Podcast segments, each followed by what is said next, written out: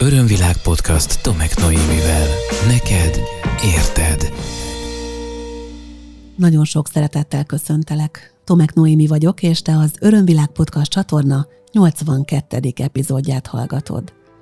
Egy olyan témát hozok, amiről nem is tudom, hogy miért nem beszéltem még eddig, pedig nagyon sokat beszélek róla, részben az egyéni konzultációkon, részben pedig a különböző csoport folyamatokban vagy tanfolyamokon. És hát ez egy olyan téma, amivel bizony nekem, mint nőnek a személyes életemben is nagyon kőkeményen meg kellett úgymond küzdenem. És azért helytálló itt most a megküzdeni kifejezés, hiszen itt a női erőről, és a női erő használatáról, és a női erő tanulásáról van szó.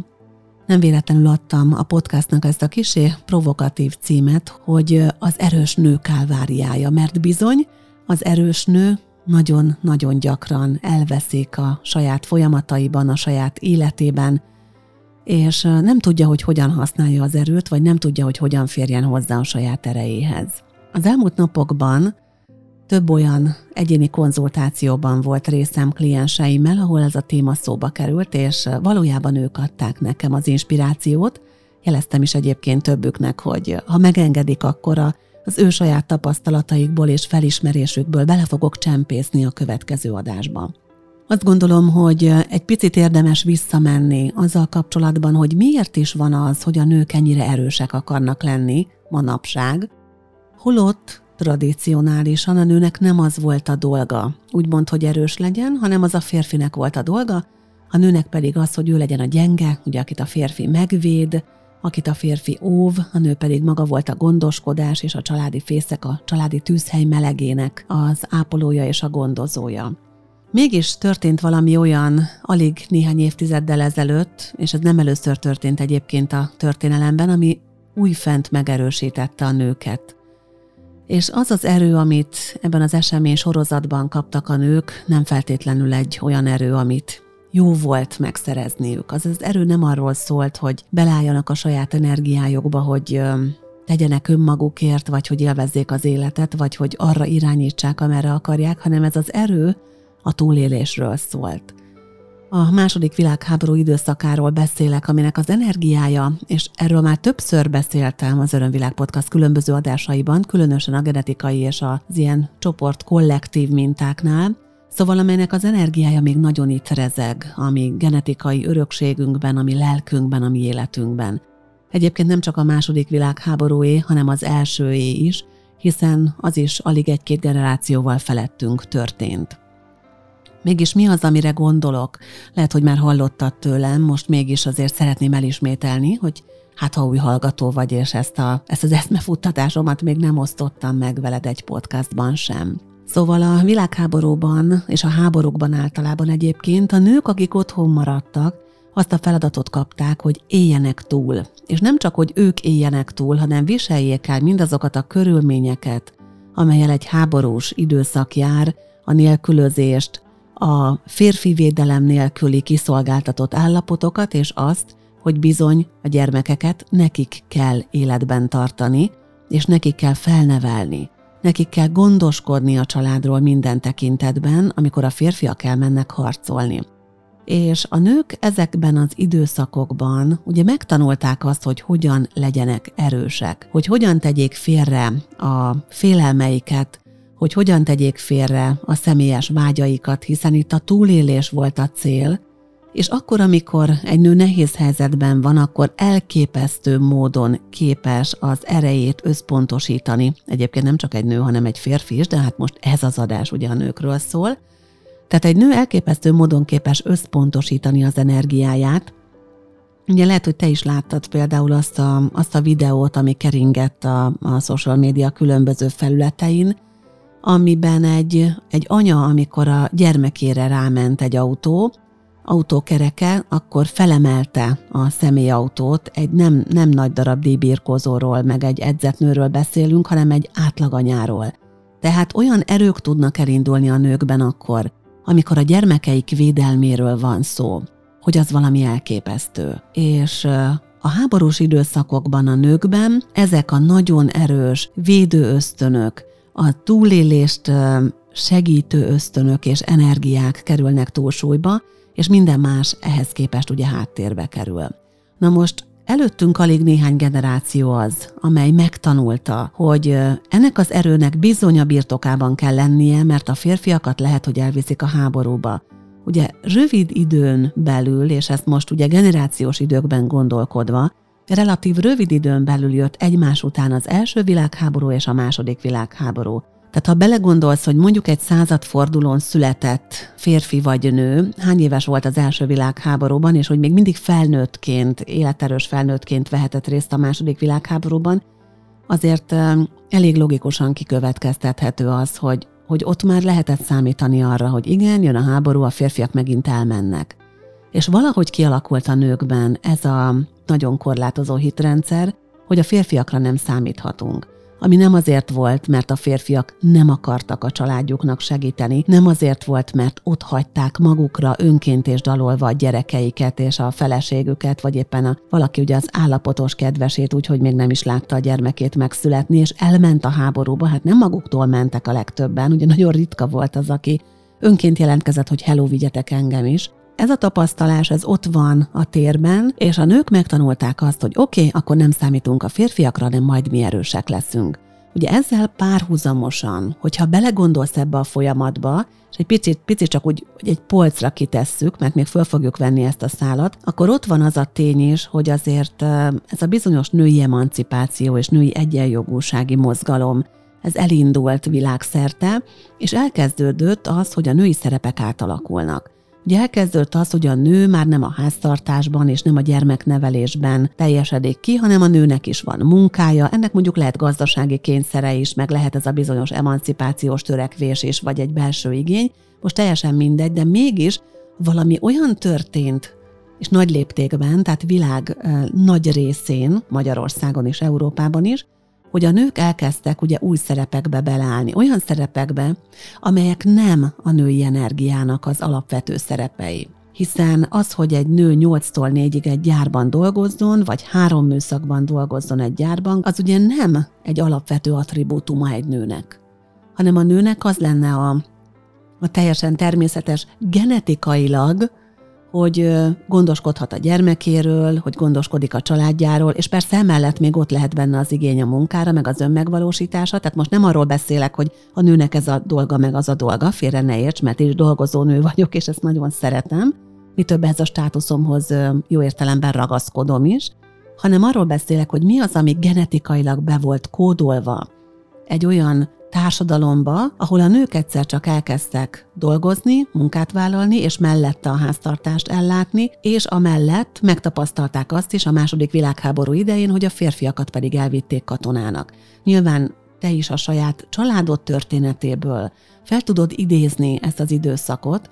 Mondjuk én belegondolok abba, a nagymamám, aki 1920-ban született, és ugye a nagypapám 1917-ben, hogy az anyai vonalamról beszélek, ők mind a ketten a Győri Vagon és Gépgyárban dolgoztak. Amikor jött a háború, akkor is ott dolgoztak. Ugye ez volt az ő nagy megmentőjük, azt hiszem, hogy ezt már egy adásban említettem, a nagypapámot azért nem vitték el katonának, mert raktáros volt. Egy olyan üzemben, egy olyan gyárban, ahol ugye különböző ilyen hadi felszereléseket, meg lőszereket gyártottak. És ez volt, ami őt megmentette, de testvérét például elvitték, és betegen jött haza és aztán meg is halt abban a betegségben, amit a fronton szedett össze. Vagy ugye még egy jel fölötte lévő generációban ugyanez lezajlott egyébként a, szintén a családomban, hogy valaki betegen jött haza, és aztán meghalt. Tehát a frontról úgy került haza. És volt persze a mi családunkban is olyan, aki elveszett a háborúban, nem lehetett tudni, hogy mi van vele. Tehát ott vannak ezek az egy-két generációval felettünk lévők, akik nőként már megtapasztalják azt, hogy bele kell állni ebbe, meg abba, meg abba, abba a szerepbe is, és a női szerepükben nem abban a e, idilli állapotban voltak, hogy itt az erős férfi megvéd, megtart, minden rendben. Az én dolgom az, hogy megszüljem a babát, hogy tápláljam, hogy gondoskodjam róla, hogy játszak vele, hogy ellássam a ház körüli munkákat, és akkor tudok lenni a gyermekemmel, hanem mindemellett még ott volt az, hogy mindenről a nőnek kellett gondoskodnia. És ez bizony kőkeményen beleivódott ebbe a generációba, és ez a hitrendszer hogy ne számítsa a férfira, mert lehet, hogy elmegy, lehet, hogy eltűnik, az se biztos, hogy visszajön, ha visszajön, se biztos, hogy ereje teljében vagy, vagy épp elmélyűen.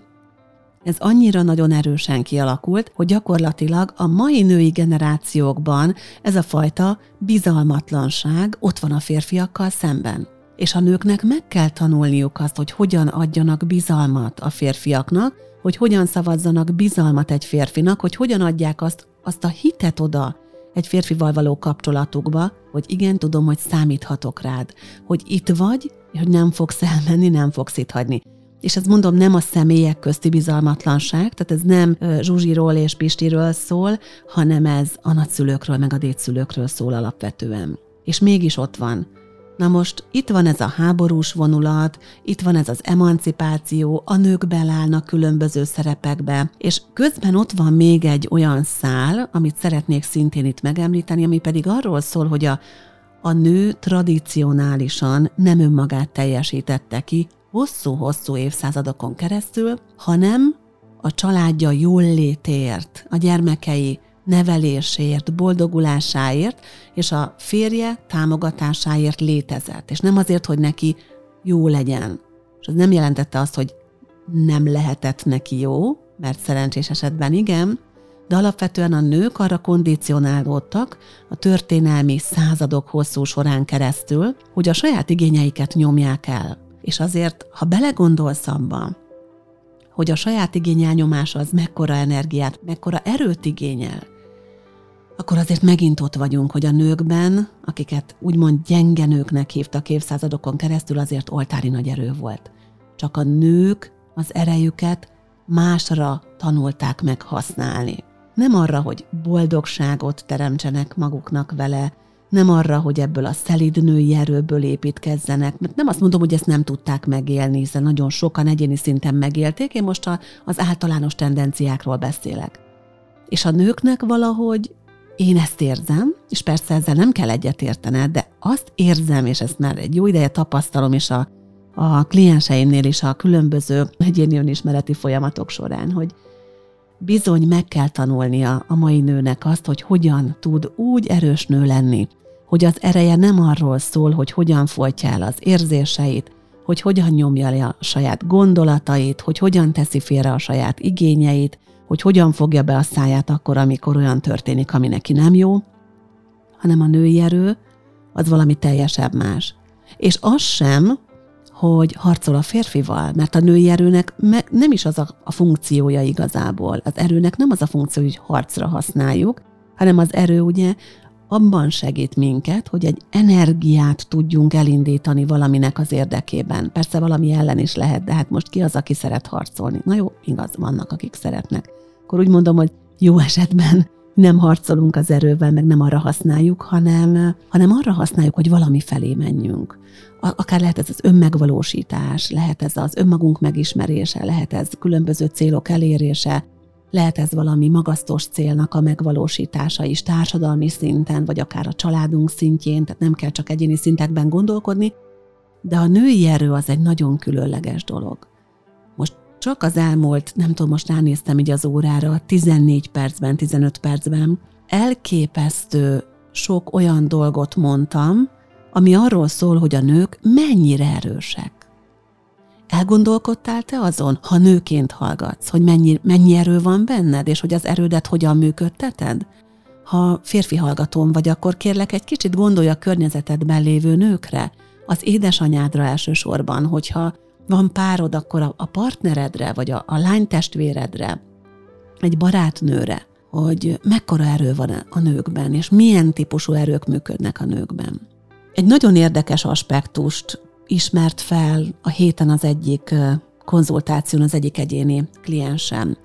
Méghozzá arról beszélgettünk, hogy vajon vele mi történik, vajon ő neki miért nem működik jól a párkapcsolati életterülete, vajon miért olyan férfit vonz be, aki nem tud igazából beleárni a férfi energiájába. És hát persze rálátott a konzultáció egy pontján arra, saját felismerésként, hogy neki nem biztonságos az erős férfi. Van az úgy, hogy hosszú-hosszú generációkon keresztül dolgoznak az egymást követő női őseink, és aztán dolgozunk mi is egy-egy témán, és lehet egy ilyen téma az is, hogy például a, a nő megtanuljon partnere lenni egy férfinak, mert lehet, hogy van egy 5-6-ot hetedik zigleni ős, aki annó abban az időszakban megtapasztalja a férfi agressziót, a férfi elnyomást, azt az energiát, amiben ő nem teljesedhet ki, és neki nem lehet saját szabad akarata, és létrehozva ezeket a mintákat, elkezdi megtanítani az utána következő generációkat arra, hogy ez ellen hogyan védekezzenek. Na most az, az elnyomó férfi energia és agresszió ellen, amit én egyáltalán nem általánosítanék a jelenre, hanem azt mondom, hogy van egy ilyen vonulat mondjuk a családban, és jelesül ebben az esetben is ez történt, az ellen mondjuk lehet úgy védekezni, hogy akkor oké, okay, ébresztük fel a női erőt. Tanuljunk meg erősnek lenni.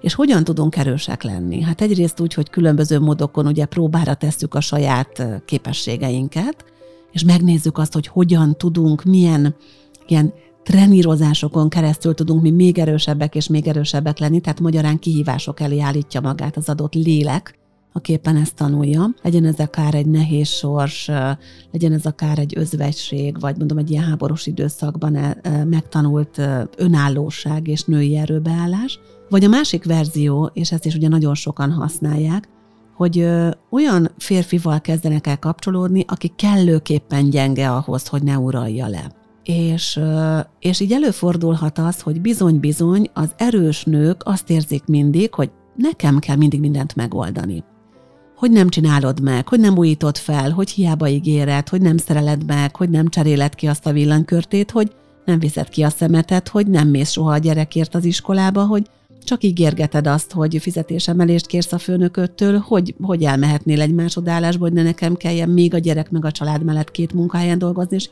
sorolhatnám a már hallott ö, verziókat, de a lényeg a lényeg, az erős nő sokszor úgy tanulja a saját erejét, és úgy tudja biztosítani a saját biztonságát a saját erej által, hogy választ magának egy gyenge partnert. És az önismereti folyamatokban az egy olyan gyönyörű állapot, amikor az erős nő végre megtalálja az erős férfit maga mellé. Én már voltam tanulja ilyen találkozásoknak, ilyen, ilyen fontos pontoknak kedves klienseim életében, és elképesztő az, amikor az erős nő felismeri, hogy az ő ereje az lehet másmilyen is. Amikor az erős nő már megbarátkozik azzal, hogy a férfi is lehet erős, és az nem félelmetes, és az nem veszélyezteti a biztonságát, hogy ez lehet, hogy a múltban így volt az ősök szintjén. Az is lehet, hogy neki volt ilyen tapasztalása, de hát ezt a hitrendszereivel ő be is teremthette magának, és megfordítja a mintát, és megtanulja a bizalmat, és odaadja a bizalmat. Ez, ehhez nagyon sokszor ugye a szülőkkel való kapcsolatot, a szülői mintából eredő különböző idézőjeles hátrányokat le kell dolgozni, vagy az apukával ugye barátságot kötni, de megéri. Mert amikor az erős nő az erejébe áll és találkozik az erős férfival, az bizony valami elképesztő csodákat tud a világban létrehozni. Én nagyon sok erős nőt ismerek. Nagyon sok öntudatos, önmagán dolgozó, és az önismeretének nagyon magas fokán lévő nőt ismerek. Az egyik ilyen nő, Kis Henny, nemzetközi mentor és coach, az Autonómia című könyv szerzője, nagyon kedves barátnőm, és azt gondoltam, hogy mivel az ő könyve, és az a téma, amin ő dolgozott és dolgozik, nagyon egybevág a mai adással, én most felhívom őt, és néhány percre bekapcsolom ebbe az adásba, hogy ismerjük meg az ő véleményét, és ezzel is gazdagítva a témával kapcsolatos nézőpontjainkat. Szia, Henni, nagyon sok szeretettel köszöntelek az Örömvilág podcast adásában. Az erős nőkről és a női erőről, meg annak a félreértelmezéséről beszélgetünk, és neked van egy fantasztikus könyved, az Autonómia, amiben azért ennek a kérdéskörnek a különböző területeit boncolgatott te is. Szeretnélek megkérni, hogy azt a nézőpontot, amit te így kialakítottál ebben a munkádban, és nyilván ennek ott van mögötte az a sok évnyi előzménye is, ahogy te dolgoztál nőkkel és dolgoztál magadon, mi az eszenciája? Hogyan legyen úgy erős egy nő, hogy az ne erőlködés legyen, és mi az a női autonómia a te értelmezésedben? Köszönöm szépen a kérdést, illetve a felkérést erre a kis beszélgetésre, és üdvözöllek én is téged, illetve a kedves hallgatókat. Nagyon jó a kérdés, és köszönöm is, hogy ebben a témában tudunk egy kicsit beszélgetni, mert valóban a, a könyvnek a témája abszolút összefüggésben áll ezzel, hogy, hogy ki is az erős nő, milyen is az erős nő, és ugye nagyon sok stereotípiánk van ezzel kapcsolatosan, nem csak a hölgyeknek, hanem, hanem a férfiaknak is, hiszen ugye egy párkapcsolatban is, amikor elvárásokat támasztunk egymás iránt, tehát a férfi a nő iránt, illetve a nő a férfi iránt, ami bizonyos tekintetben egyébként természetes is, akkor, akkor nagyon sokszor előjön ez, hogy, vagy egy nő úgy érzi, hogy ő neki erősnek kell lennie, erősnek kell mutatnia magát, ugye nem, nem szabad bizonyos dolgokat kimutatni, úgy, ahogy a férfiaknak sem, csak hogy ez inkább egy ilyen maszkulin vonás, és ugye a nőknél ez a fajta megnyilvánulás, ez valahogy kicsit ennek a maszkulin vonásnak a dominanciáját mutatja. Mit értek ez alatt? Amikor az emberi kapcsolatainkat mi vizsgáljuk, ugye akkor több kategóriára bonthatjuk, ugye van a párkapcsolat, van a, a rokonsággal, szereteinkkel való kapcsolódás, és ugye vannak a, az ismeretségi kapcsolatok, az ismerőseinkkel való, barátainkkal való kapcsolódás, és ugye egy, egy nő ugye többféle szerepet is betölt az életében. És attól függően, hogy melyik emberi kapcsolatot nézzük, mutathatja magát erősnek, de nem mindegy, hogy hogyan. És ugye itt jönnek be azok a, a mintáink, amelyek olyan tévhideket mutatnak a megnyilvánulásokban, mint például érzelmeknek az elfolytása. Nagyon sokszor kapcsolódhat ez a tévhit, ugye ahhoz, hogy ki az erős nő. Az erős nő az nem mutatja ki az érzéseit, nem mutatja ki, hogyha valami fáj, és ugye ilyenkor nagyon sokan asszociálnak arra, hogy de hát ez egy férfias megnyilvánulás. És ugye itt jön ugye a maszkulin vonásnak a dominanciája, ami egy férfi esetében nem biztos, hogy probléma lenne, bár hozzáteszem azért ma már tudjuk, hogy az érzelmek kimutatása az nem feltétlenül a gyengeség jele, de a hezerős nő témánál maradva igencsak fontos azt megnézni, hogy attól még, hogy én erős vagyok, attól még, hogy én, én nőként létezem, tudok erős lenni. Nagyon sokszor a, a, a, az autonóm nők, vagy az autonómia, ugye, hogy a könyvem címe is adja, amikor egy ö, valamelyik ö, hölgy ö, párkapcsolatában megjelenik, vagy bármilyen emberi kapcsolatában, akkor ö, nem, nem meri megélni azt a fajta önállóságot vagy függetlenséget, amit szeretne, mert, mert fél attól, hogy akkor túl erősnek tartják például. Tehát van egyfajta vágy a nőkben, hogy ők erőssé váljanak, és sokszor az akadályozza meg őket abban, hogy ebben kiteljesedjenek, hogy ilyen sztereotípiák, ilyen tévhitek kapcsolódnak hozzájuk, mint amit az előbb kifejtettem. Mire jutottál egyébként, te miközben írtad a könyvet, és gondolom azért, illetve tudom is, mert ismerjük egymást, hogy egy tényleg nagyon hosszú hm. ön és munka van mögötte, hogy mégis hogy lehet úgy a női autonómiát elérni, hogy ott legyen az erő, de az ne erőlködés legyen, hogy ne férfi erőből, hanem női erőből menjen. Mi lett a te konklúziód? Talán emlékszel rá, hogy egy egyetlen egy ábrát tettem a könyvben. Igen. És ez az ábra, ez pontosan azt mutatja, és arra a válasz, amit kérdeztél, hogy általában az, hogyha valakinek hiánya van az önbizalomból, önértékelésből, önbecsülésből, amik látszólag lehetnek ugyanazon vagy hasonló dolgok, de mégis azért más és más energiát fednek le, hiszen nem véletlenül fogalmazunk másként, amikor valakiről azt mondjuk, hogy nem értékeli elég önmagát, nem becsüli meg elég önmagát, vagy nem bízik eléggé önmagában. És ez az ábra ez pont azt mutatja, hogy mind emögött egyetlen egy dolog van, ami hiányzik, hogyha valamelyik nincs meg, ez pedig az önszeretet. Hát én azt gondolom, hogy ez a kulcs az egészben, hogy amikor az önismereti folyamatainkban dolgozunk a mintáinkon, a programjainkon, akkor fel tudjuk tárni azt, hogy hol hiányzik belőlünk az önszeretet. Henni, nagyon szépen köszönöm, ezek nagyon értékes gondolatok voltak. Szerintem fogunk még beszélgetni az Örömvilág podcastban. További jó munkát neked! Nagyon szépen köszönöm neked, és minden jót. Sziasztok! Örömvilág podcast Tomek Noémivel. No, hát akkor vegyük fel innen a fonalat, jó?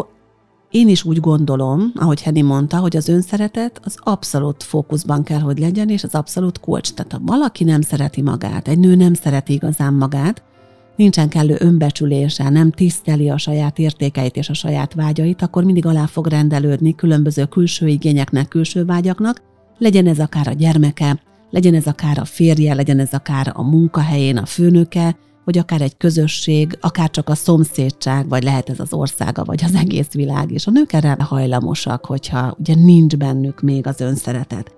És amikor egy nő nem szereti még eléggé magát, akkor ugye nem mond, nem mond nemeket.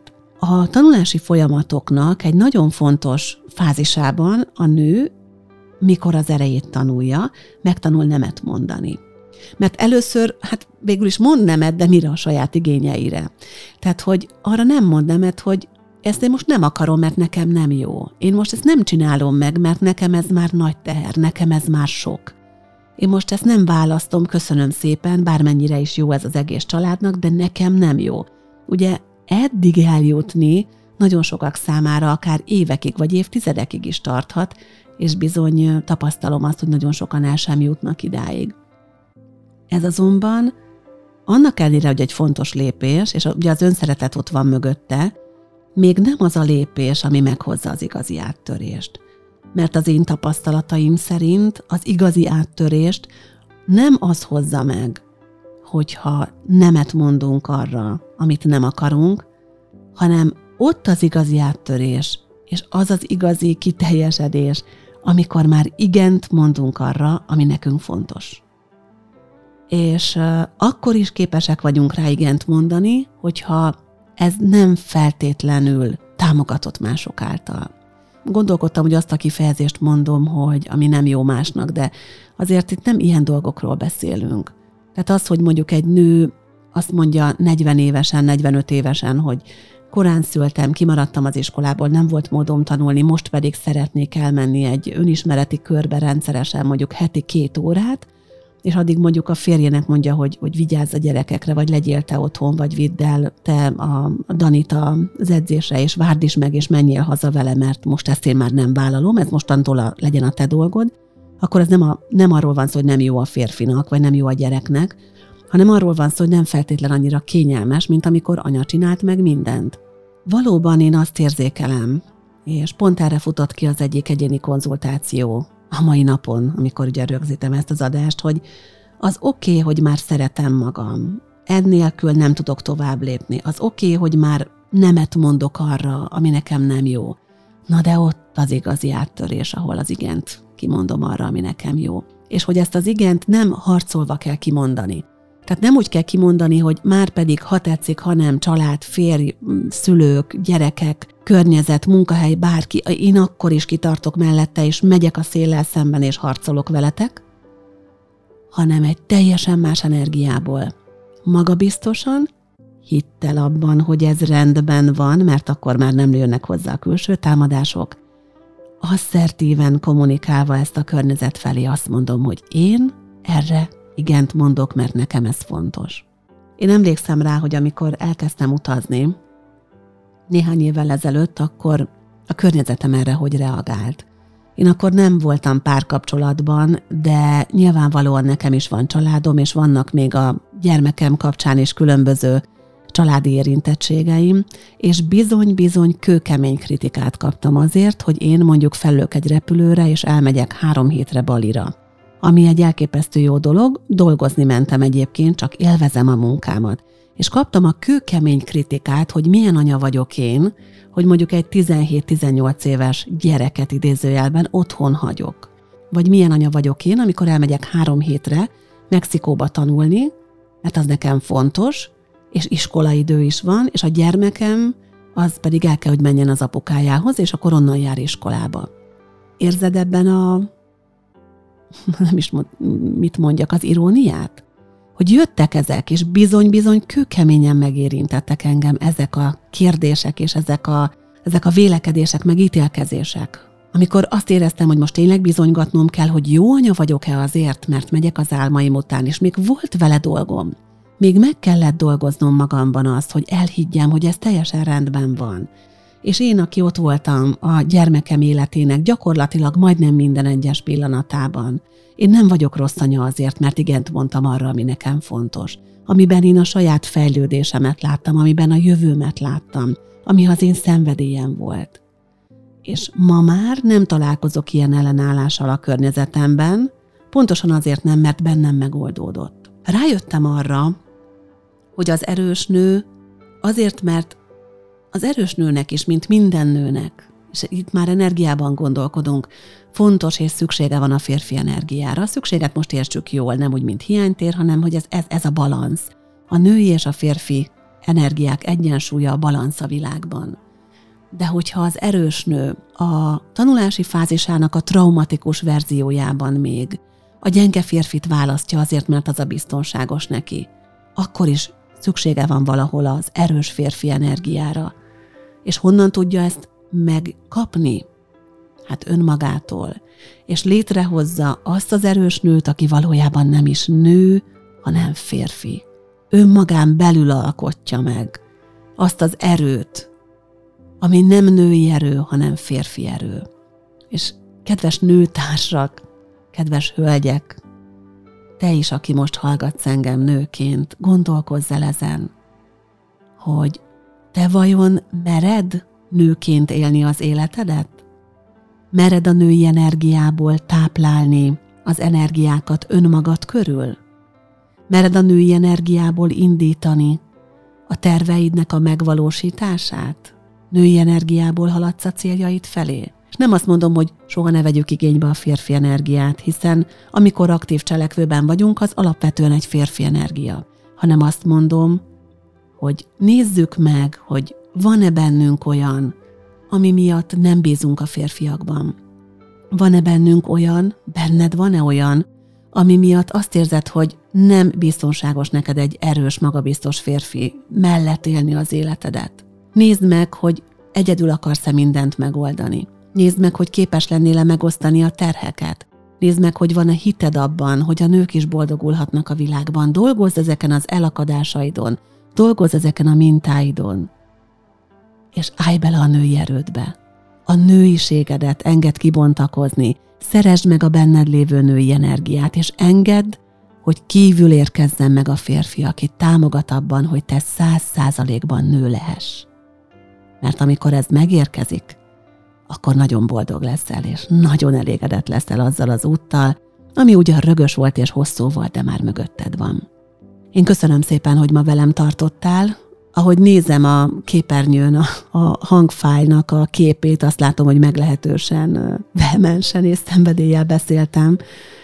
De hát ez a téma számomra ilyen, lelkesítő, szenvedélyes és örömteli, és köszönöm, hogy átadhattam neked az ezzel kapcsolatos gondolataimat.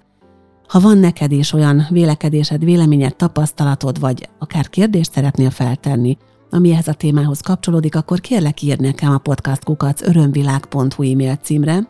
Nagyon nagy örömmel várom, itt várom a téma javaslataidat is, és hogyha van kedved, akkor iratkozz fel a csatornámra, akár a YouTube-on, akár más felületeken. Egyébként minden részt megtalálsz a YouTube csatornámon is, és minden részt megtalálsz az örömvilág.hu honlapon, ahol ott vannak aktuális programjaim is, amelyekre nagy-nagy szeretettel várlak, akár a világ minden tájáról, hiszen online is nagyon sokat dolgozom, és sok online programot tartok. Köszönöm, hogy itt voltál velem, lelkesítő volt a mai találkozásunk, legközelebb is számítok értő füleidre.